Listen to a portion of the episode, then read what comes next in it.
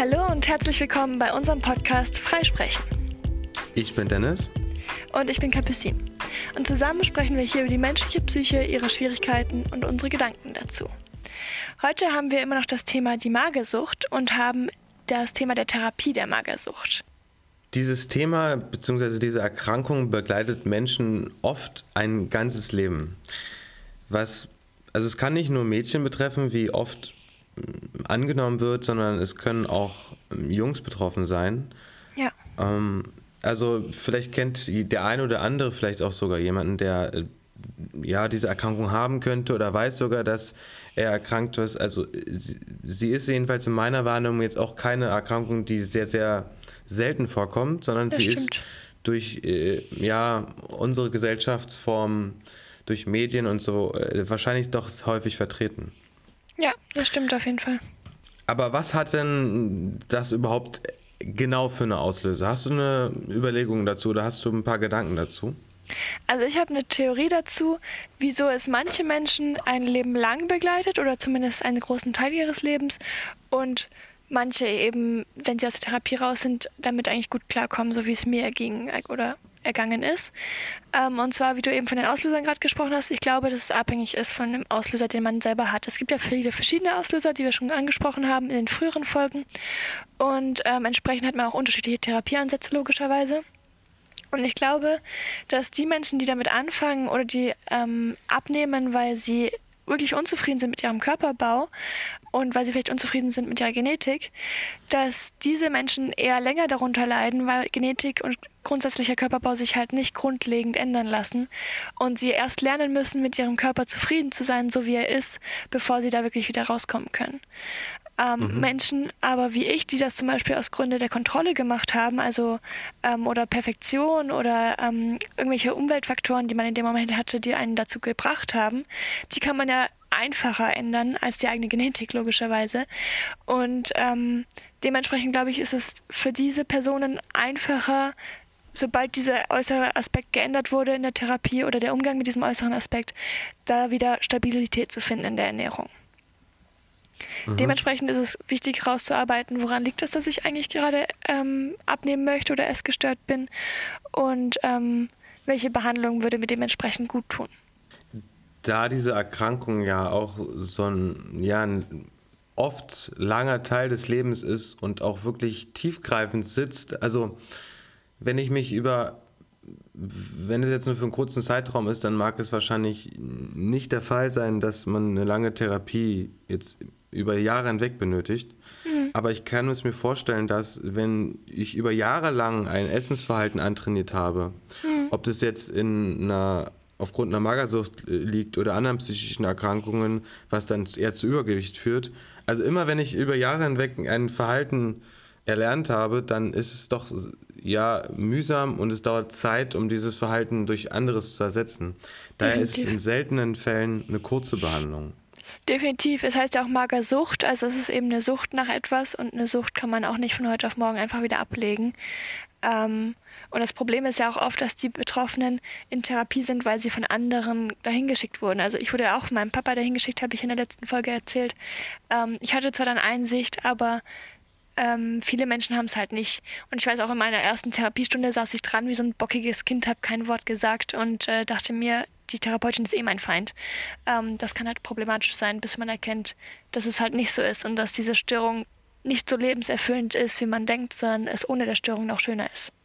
Wird es dann ambulant gemacht oder eher in der Klinik? Wie sieht es aus?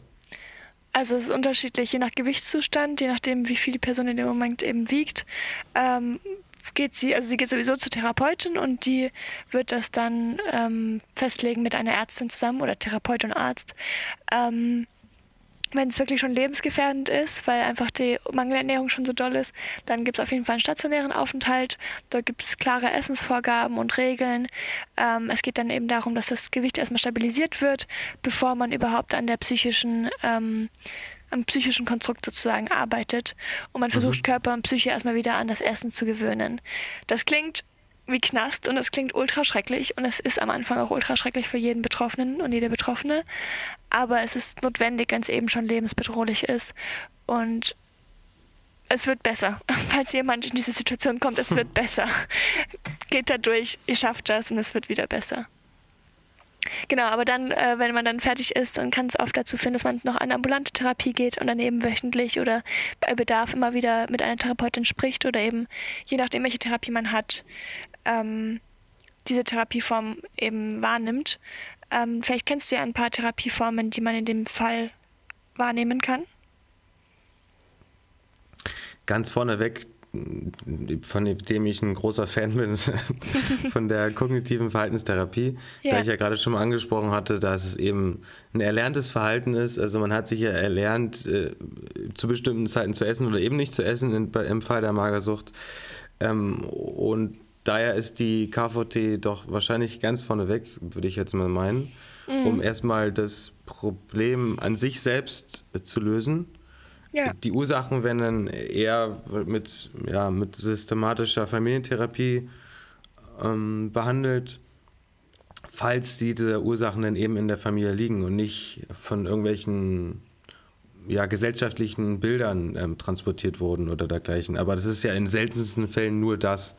Von daher ist beides wahrscheinlich sehr angebracht. Ja, wobei die Familientherapie bzw. systemische Therapie geht ja generell um Systeme eben, wie das Wort schon sagt. Und das System kann eben entweder die Familie sein, aber weil du gerade Gesellschaft gesagt hast, Gesellschaft ist ja auch ein System. Und systemische Therapie kann in dem Sinne eben dann helfen, diese Regeln, die man sich aufgebaut hat, innerhalb dieses Systems zu verändern, wahrzunehmen. Innerhalb der Familie zum Beispiel kann es oft sein, dass man mit viel Druck behandelt wurde oder wenig emotionale Wärme gespürt hat und dass man eben den Umgang damit lernt. Dass man den Umgang damit lernt. Und, was ich sagen wollte, Entschuldigung, ist, dass bei der Familientherapie oft die gesamte Familie auch mit eingebunden wird. Aber das ist natürlich nicht immer möglich und nicht immer so einfach, je nachdem, wie die Familienkonstellation halt ist. Ja, sicher. Ob da jetzt noch alle ansprechbar sind, ob sie jetzt vielleicht um die Ecke wohnen oder was weiß ich was oder überhaupt bereit dazu sind. Genau. Unter dem Hintergrund ist natürlich beides sehr hilfreich. Sowohl die kognitive Verhaltenstherapie als auch die systematische Familientherapie. Systemische, genau, ja. Systemisches, tut mir leid. Alles gut.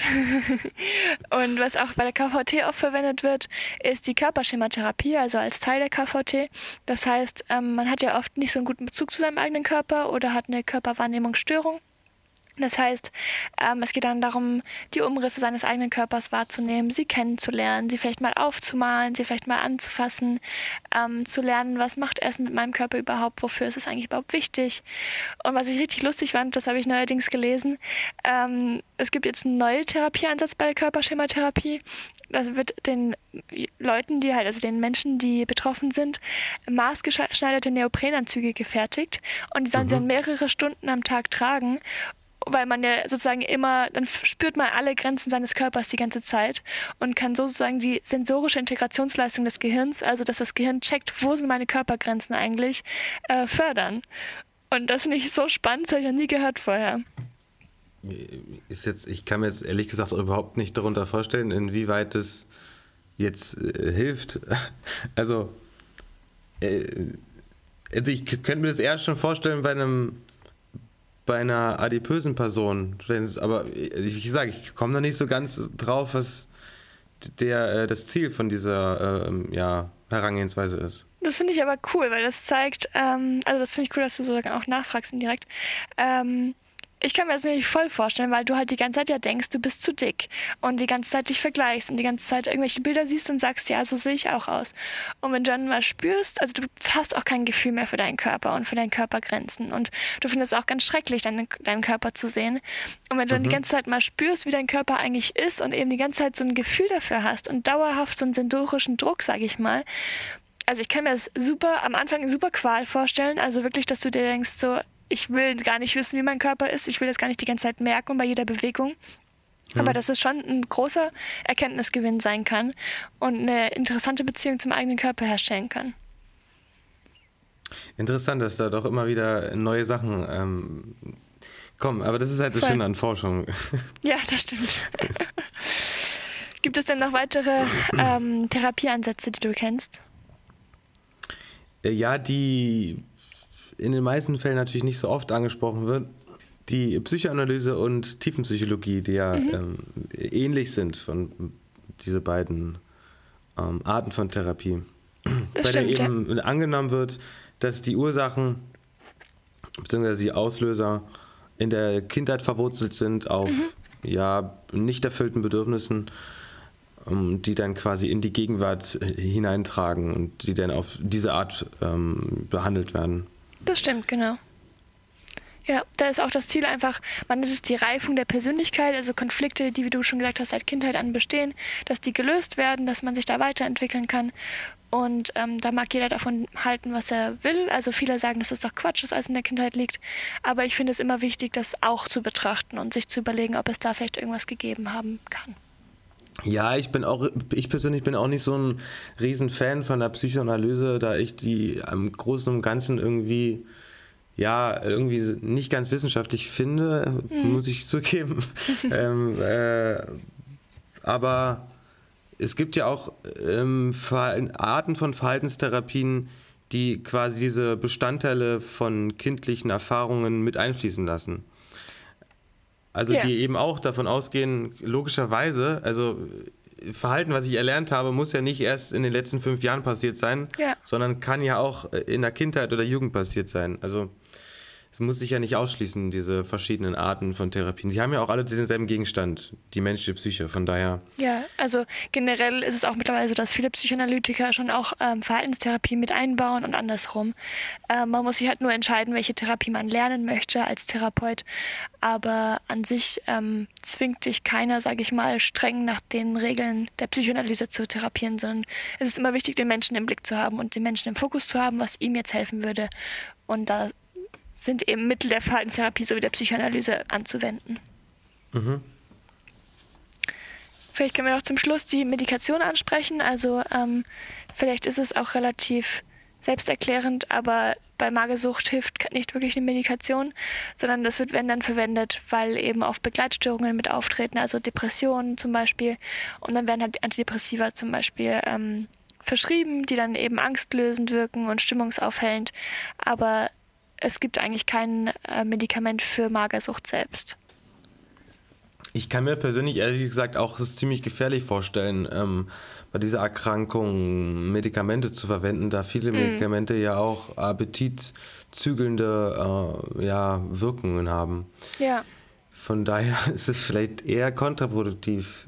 Es gibt ja auch appetitfördernde Medikamente und ich glaube, wenn du das jemandem verschreibst, der magersüchtig ist, der würde auf jeden Fall erstmal die Krise kriegen, weil das ist natürlich, also das wäre auch nicht fair, weil die Person soll schon lernen zu essen aus eigenem Willen und aus eigener Kraft und nicht, weil irgendein Medikament den Appetit ankurbelt. Ja, sicher. Es ist beides irgendwie nicht so ganz förderlich irgendwie für diese Erkrankung. Ja. Von daher, deswegen macht man es wahrscheinlich auch gar nicht, wenn es gar nicht anders geht, muss man es natürlich tun, aber ich denke mal, man versucht eher darauf zu verzichten. Voll. Also generell, es klang jetzt so, es gibt kein Medikament für die Magersucht, alle Magersüchtigen sind verloren. Das war auf jeden Fall nicht die Quintessenz, sondern ich möchte auf jeden Fall aus eigener Erfahrung sprechen. Hört euch gerne die letzte Folge an, in der ich davon berichte, dass man da rauskommen kann, dass die Therapie hilft und dass das größte Medikament leider das Essen ist und sich damit auseinanderzusetzen, was für einen selber die gesunde Ernährungsweise ist. Muss auch nicht, also zum Beispiel ich persönlich ernähre mich vegan mittlerweile, das ist einfach das, was mir am besten tut. Und hat aber nichts mit Abnehmen zu tun und so weiter. Also man kann für sich einfach die beste Ernährungsweise finden. Und Sport machen ist trotzdem gesund, sollte man definitiv tun, aber eben aus anderen Motivationsgründen, als daraus nur abzunehmen. Das sind doch wunderschöne abschließende Worte für dieses Themenfeld Anorexie. Und wie immer am Ende hoffen wir, dass ihr etwas mitnehmen konntet und Mitgefühl vielleicht auch Verständnis entwickeln konntet und wir freuen uns aufs nächste Mal. Bis dann. Genau. Und wenn ihr Hilfe braucht, dann schaut gerne unsere Shownotes, dort haben wir euch Links verlinkt, wo ihr euch gerne melden könnt. Bis dann. Ciao.